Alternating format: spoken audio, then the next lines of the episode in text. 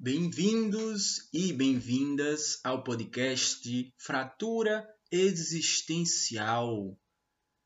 Meu nome é Alberto Abreu e no episódio de hoje eu tentarei explicar o que é yoga. Já faz um bom tempo que eu pretendo falar sobre esse tema, desde antes de inaugurar esse podcast. Eu já tentei abrir um destaque no meu Instagram pessoal, escrevendo a respeito, mas eu acabei não dando continuidade por não ter gostado do resultado. Eu penso que falar sobre yoga é meio como brincar com aquelas bonecas russas, as matrioscas. Você abre e dentro de uma há outra boneca igual e menor. Você vai abrindo e dentro de cada uma tem outra igual e menor e assim sucessivamente. E eu vejo com, com yoga sendo assim também. Há várias camadas de sentido. E é isso que eu vou tentar explicar hoje.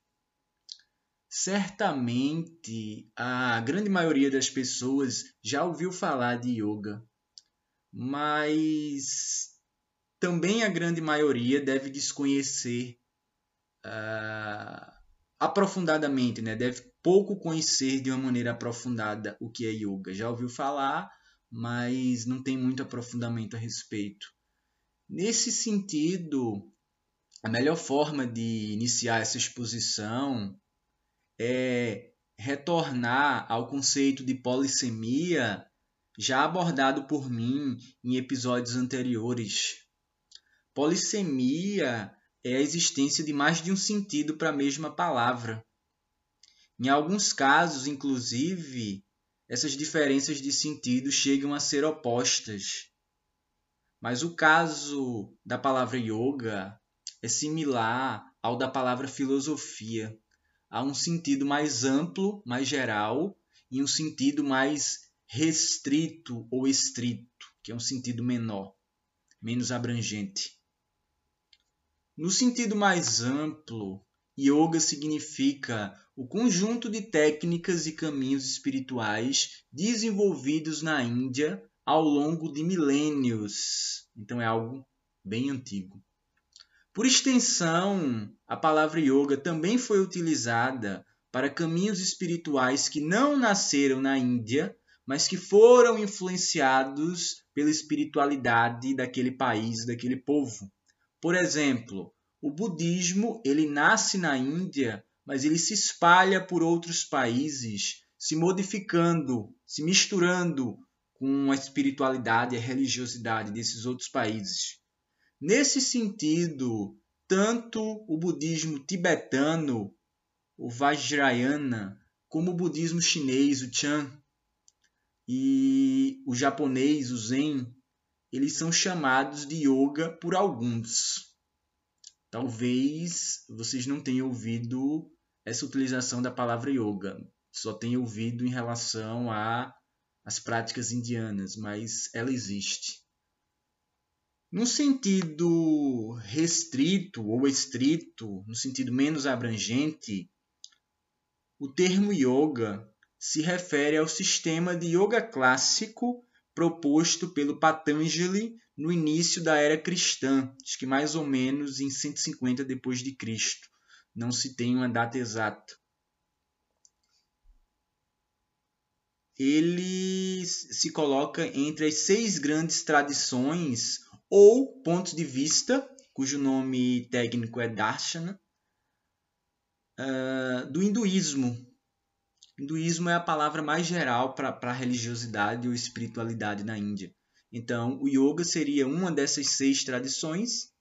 As outras cinco seriam o Nyaya, o Vaisheshika, o Sankhya, o Mimamsa e o Vedanta. Não sei se eu pronunciei tudo direito. Essas são tradições ortodoxas, ou seja, que elas seguem os textos considerados clássicos como os Vedas. Uh, Então, percebam que no sentido anterior, o sentido mais amplo, a palavra yoga era sinônimo de todas essas tradições que eu acabei de citar. Enquanto que nesse sentido mais restrito, que é o sentido mais técnico, ele seria uma das várias tradições. E aí a, só teria condição de, de identificar as diferenças alguém que estudasse todas essas escolas, todas essas tradições. O que não é o objetivo nesse áudio. Há ainda um outro sentido mais restrito do termo yoga que me parece ser o mais comum no Ocidente, que consiste em reduzir o yoga à sua dimensão física, ou seja, aquelas posturas de alongamento, uh, cujo nome técnico é asana. Na verdade, isso se chama Hatha Yoga, é uma das formas de yoga. E mesmo o Hatha Yoga, ele não se limita apenas à parte física, apenas às posturas. Ele também tem respirações e é extremamente necessário que você esteja com atenção plena no que você está fazendo. Senão, não é yoga, é ginástica. Para desenvolver esse episódio, porque eu não falo de improviso, eu faço um roteiro antes, eu me baseei em vários estudos que eu fiz, mas o principal é o livro A Tradição do Yoga, do George Furstein, e na página 63 desse livro, edição em português, ele apresenta a roda do yoga, que ele chama de vários caminhos para a iluminação, sem explicar cada um desses, desses pontos dessa roda do yoga. Então, primeiro eu vou citar quais são eles e depois eu vou comentar aqueles que o próprio autor define, porque alguns ele coloca, ele cita, mas ele não explica. Então, ele coloca como uh, caminhos da roda do yoga o Raja Yoga, o Hatha Yoga, o Yana Yoga, o Bhakti Yoga, o Karma Yoga, o Mantra Yoga, o Sannyasa Yoga e o Kriya Yoga. Esses dois últimos sannyasa e o criar, ele não explica. E eu não vou fazer isso nesse áudio, talvez futuramente eu possa pesquisar e falar a respeito. Então, na página seguinte, ele explica que, no contexto do hinduísmo, seis grandes formas de yoga adquiriram proeminência, ou seja, se destacaram, se tornaram mais populares que são o Raja Yoga, o Hatha Yoga, o Yana Yoga, o Bhakti Yoga, o Karma Yoga e o Mantra Yoga. E ele afirma que a esses devem se acrescentar o Laya Yoga e o Kundalini Yoga, que estão intimamente ligados ao Hatha Yoga, mas são mencionados muitas vezes como caminhos independentes. Pode ser que até agora uh, as pessoas que estejam me ouvindo fiquem um tanto confusas, porque eu citei vários, várias denominações de yoga, mas ainda não expliquei nenhuma. Mas o que é importante ficar claro desde já é que alguma dessas formas de yoga elas se misturam uma com as outras. Então, tá aí uma das dificuldades para você definir o que é yoga, porque você vai ter um yoga que vai uh, enfatizar a parte física, as posturas corporais, um yoga que vai enfatizar os sons, os mantras, mas podem se misturar esses. Nada impede de você utilizar vários caminhos. Então, esse é mais um dos, dos aspectos que torna difícil você explicar o que é yoga. Né? Yoga é uma espécie de, de, de conceito guarda-chuva que ele abrange muitas práticas diferentes mas existe algo de, em comum entre todas elas, que é o que eu vou mencionar no final desse áudio. Então eu vou passar aqui a uma breve definição de cada uma dessas formas de yoga que eu mencionei, ainda de acordo com o autor, né, o George Furstein. O Raja Yoga significa yoga real. Porque assim, uh, esse yoga ele considera o Hatha Yoga, que é o yoga do corpo, como sendo falso. Então, o Raja Yoga ele corresponde ao yoga clássico que foi exposto pelo Patanjali na, na sua obra Yoga Sutra, que eu mencionei já lá atrás, mais ou menos 150 depois de Cristo. E aqui cabe hum, mencionar o seguinte, né? O Patanjali ele não foi o criador desse estilo de yoga, ele foi o compilador. Então ele partiu de uma tradição que já existia, mas que era transmitida principalmente de uma maneira oral, pela fala, e ele foi o compilador, então ele colocou por escrito tudo que se sabia a respeito desse, desse, desse estilo de yoga, o Raja Yoga. Então, corresponde ao yoga do Patanjali, né, na obra Yoga Sutra, que defende oito membros, cuja palavra técnica é Anga, oito Angas. Que são, e aí eu vou mencionar quais são, mas não vou explicar. Disciplina, que é Yama, em sânscrito. Né? Tem, eu vou dizer uh, o que significa e depois dizer como o termo técnico em sânscrito. Então, o primeiro é disciplina, yama. O segundo é autocontrole, niyama. O terceiro, postura, asana. O quarto, controle da respiração, pranayama. O quinto, recolhimento dos sentidos, pratyahara. O sexto, concentração, dharana. O sétimo, meditação, dhyana e o oitavo, êxtase, samadhi. Outro estilo, o Hatha Yoga, significa yoga vigoroso e corresponde a um yoga que enfatiza o corpo através das posturas, que se chamam asana. Porém, não se trata de uma mera ginástica. Seu objetivo máximo é espiritual, mas ele parte do físico e do corporal.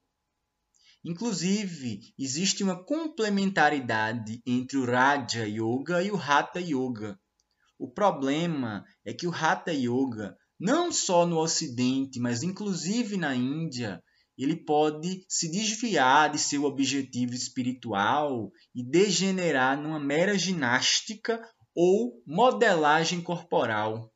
É por isso que o Raja Yoga pretendeu se diferenciar do Hatha Yoga como algo mais profundo, mais espiritualizado. O principal texto desse caminho do, do, do Hatha Yoga é, se chama Hatha Yoga Pradiptika. É um texto posterior aos Yoga Sutras do Patanjali. Outro estilo do, do yoga é o Yana Yoga. Né? Se, esse se escreve J-N-A-N-A, mas se lê Yana Yoga. Significa yoga do conhecimento, ou da intuição, ou da sabedoria. Ainda de acordo com aquele autor, praticamente não se distingue do caminho espiritual do Vedanta, que é uma outra tradição hindu. É um yoga que enfatiza o estudo e a conduta, tem uma dimensão epistêmica, uma dimensão de conhecimento, que corresponde a conhecer algo, e uma dimensão ética, que corresponde a pôr o conhecimento em prática. Colocar o conhecimento em prática é o que, é o que diferencia o intelectual do sábio. Não basta você saber, ter conhecimento. É preciso que você coloque isso em prática. Então, Yana Yoga é você estudar conhecer, mas também colocar em prática. Tem muito a ver com o estudo dos textos clássicos do yoga e do hinduísmo. E esse termo Yana Yoga, ele aparece pela primeira vez no Bhagavad Gita. Então, é um dos textos clássicos do, do, do Yana Yoga, é o Bhagavad Gita. Outro estilo é o Bhakti Yoga, que significa yoga da devoção. Enquanto o Raja e o Yana Yoga enfatizam a mente e o Hatha Yoga enfatiza o corpo, o Bhakti Yoga enfatiza as emoções. É a forma de yoga que mais se aproxima daquilo que entendemos por religião no Ocidente. É a devoção ou culto a uma divindade. E só a título de curiosidade, na Índia existe a crença em diversas divindades, enquanto o cristianismo ele acredita num único Deus. Porém, ao menos no caso do catolicismo, existe a devoção aos santos, o que se aproxima muito do Bhakti Yoga, onde uma pessoa pode ser devota de Shiva, outra de Krishna, Kali, etc., que são as diversas divindades do hinduísmo. Esse caminho de yoga, ele também aparece no Bhagavad Gita, ou seja, esse texto mistura diferentes caminhos de yoga, o que torna ainda mais difícil a nossa tarefa de definir o que é yoga. Outro texto sobre esse caminho é o Bhakti Sutra de Narada, o autor.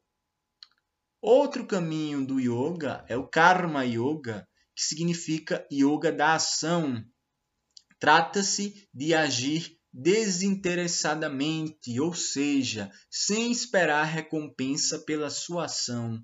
Quando eu falo recompensa, não estou falando só recompensa financeira, não, tá? Esse caminho de yoga aparece também no Bhagavad Gita, ou seja, esse texto ele une karma, bhakti e jnana yoga.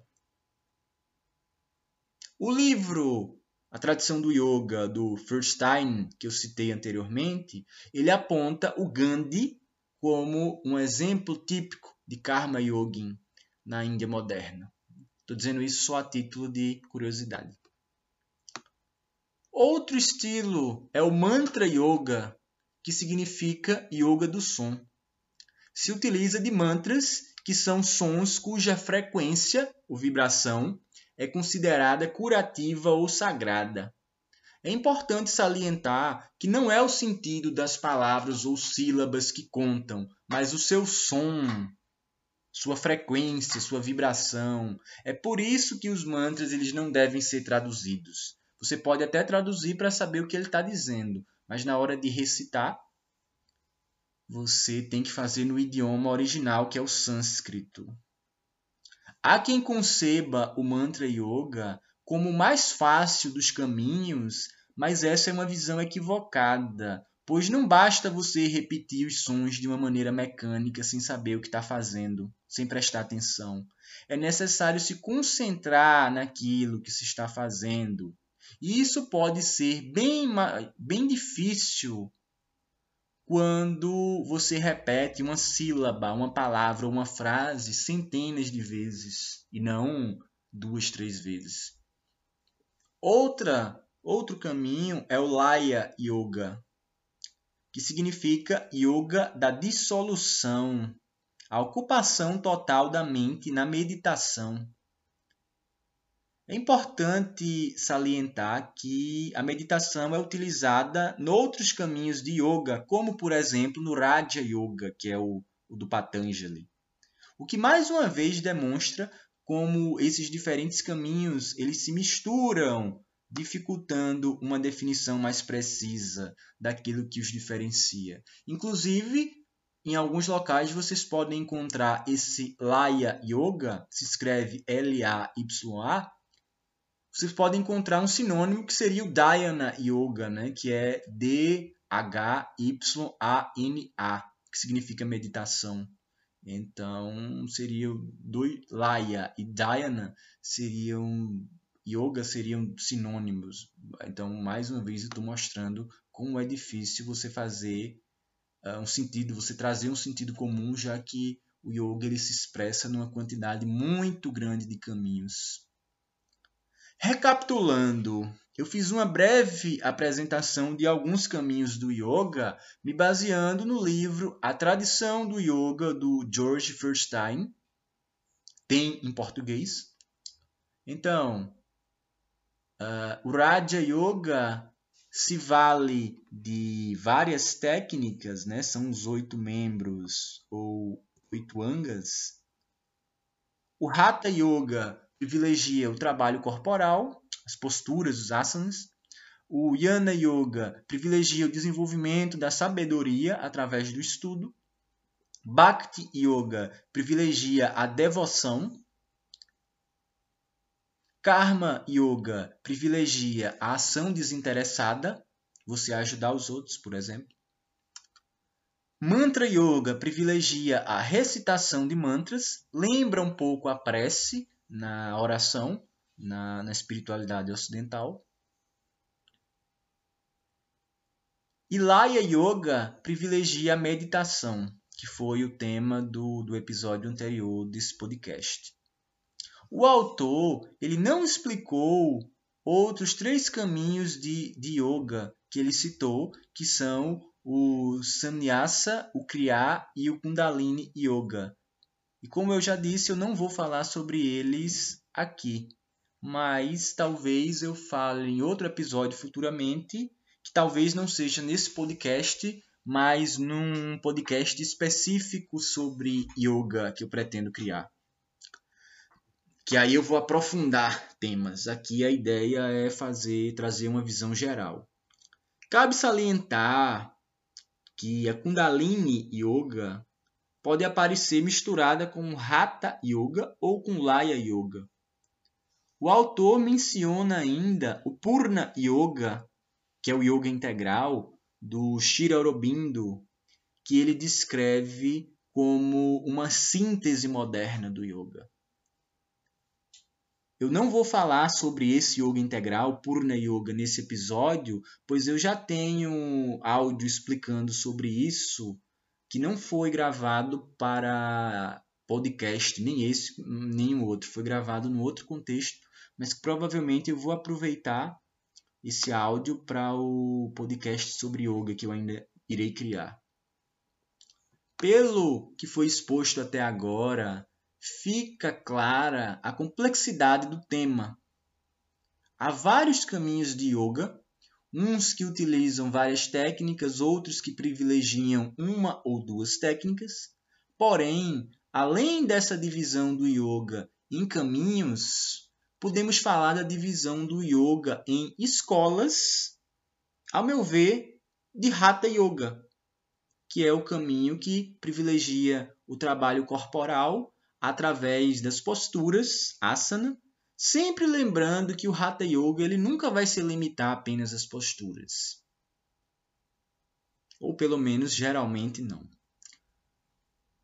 Sobre esse tema, eu me baseei na minha experiência e numa breve pesquisa na internet. Não foi no livro do Furstein que eu, que eu citei mais de uma vez ao longo desse episódio.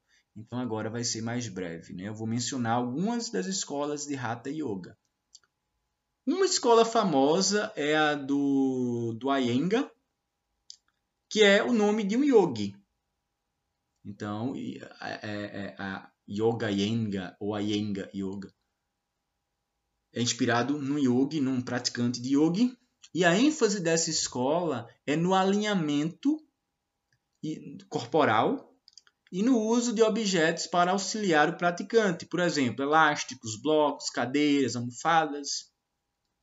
Outra escola que leva o nome do, do, do seu criador é a escola Shivananda. E o diferencial que eu encontrei nessa escola é que ela utiliza 12 posturas como base. Não significa que haja apenas 12 mas essas 12 elas vão ser as posturas básicas, porque na realidade, se vocês forem investigar, vão se falar de milhares de posturas, né? mas não faz sentido você praticar milhares de posturas. Você pratica uma quantidade mais ou menos reduzida para se tornar bom nessas posturas. Outra escola é o Ashtanga, criada pelo Patrick Joyce, que utiliza séries, ou seja, sequências de postura, constituindo assim uma prática dinâmica, onde não há permanência na postura, mas a passagem de uma postura para outra numa sequência. É uma aula mais rápida, com mais movimento. Essas escolas que eu citei, elas foram criadas no século XX Cada mestre ele partiu da antiga tradição do Hatha Yoga e adaptou aos seus propósitos. Então, vocês vão ver muitas coisas em comum entre as várias escolas. Existem diferenças, inclusive diferenças no nome de algumas posturas, né? porque existe o nome em sânscrito e existe a tradução que se fez para o português. Muitas das posturas levam o nome de animais, mas nem todas. Mas aí a base é a mesma, uma base comum, mas cada mestre adaptou de acordo com, com a sua visão, com a sua intenção. Se a escola era voltada para um público mais amplo ou só para um público de pessoas que já tinham um grande desenvolvimento, tanto físico quanto espiritual, enfim. Mais recentemente surgiram outros estilos de yoga que eu nem sei se podem ser assim chamados. Por exemplo, ah, esses eu apenas pesquisei na internet. Né? Power Yoga, que pelo que eu vi mais parece uma ginástica pura e simplesmente. E Hot, hot Yoga, que é praticado numa sala com alta temperatura, tipo uma sauna. E existem outros ainda, que com certeza não, não podem ser chamados de yoga. Uh, Lembrem-se que o ser humano ele tem uma capacidade imensa de pegar boas invenções e estragar essas invenções. Né? Então ele pode fazer isso com, a, com as religiões, que a princípio elas existem para unir as pessoas e para tornar as pessoas melhores. E, no entanto, muitas vezes ela, elas acabam servindo como justificativa para perseguir, para matar o outro. Né? Também pode fazer isso com objetos como carro, que pode servir como meio de transporte, mas também pode servir como arma. E, obviamente, o yoga não está é, longe disso, ele não, não escapa também dessa utilização mal feita de transformar a técnica né, e o caminho espiritual em pura ginástica ou em mera forma de, de, de ganhar dinheiro, de, de fazer a cabeça das pessoas, de dizer assim, né? Se eu sou um professor de yoga, ah, eu sou um mestre e você vai fazer tudo o que eu disser e me aproveitar das pessoas por conta disso. Pode acontecer, não significa que o caminho não seja sério. A questão é como está sendo usado. Uh, após eu haver citado uma imensa quantidade de sentidos da palavra yoga, a pergunta que fica é a seguinte: existe algo em comum entre elas? Antes de responder, eu gostaria que você que me ouve pensasse a respeito. Será que existe um sentido comum entre todos esses termos, essas utilizações da palavra yoga que eu mencionei até agora? Caso você não haja chegado a uma conclusão, eu proponho, quem sabe, ouvir tudo novamente e parar o áudio nesse ponto para tentar responder. Aí vocês é que vão decidir se vale a pena fazer isso ou não. Não precisa nem ser ouvir o áudio todo de novo agora, logo na sequência. Pode separar o áudio aqui e voltar a ele daqui a algum tempo e aí sim ouvir até o final, que na realidade ele já está no final. Estou quase terminando. Parando com suspense, a resposta a essa questão é sim. Há algo em comum entre todos esses sentidos da palavra yoga. Trata-se, a definição é minha, de uma filosofia espiritual, ou seja, de um caminho para a vida. Se você executa as posturas, os asanas, com perfeição, mas isso não faz de você uma pessoa melhor, você não pratica yoga, apenas ginástica. Se você conhece a fundo os textos clássicos, estudou sânscrito, mas não coloque em prática esses, esses conhecimentos, você não pratica yoga. Você é um intelectual, mas não é um sábio. Por fim, é necessário esclarecer que, embora o yoga seja um caminho espiritual, ele não constitui uma religião, pois você não precisa abandonar sua religião, caso você tenha uma, para praticar yoga.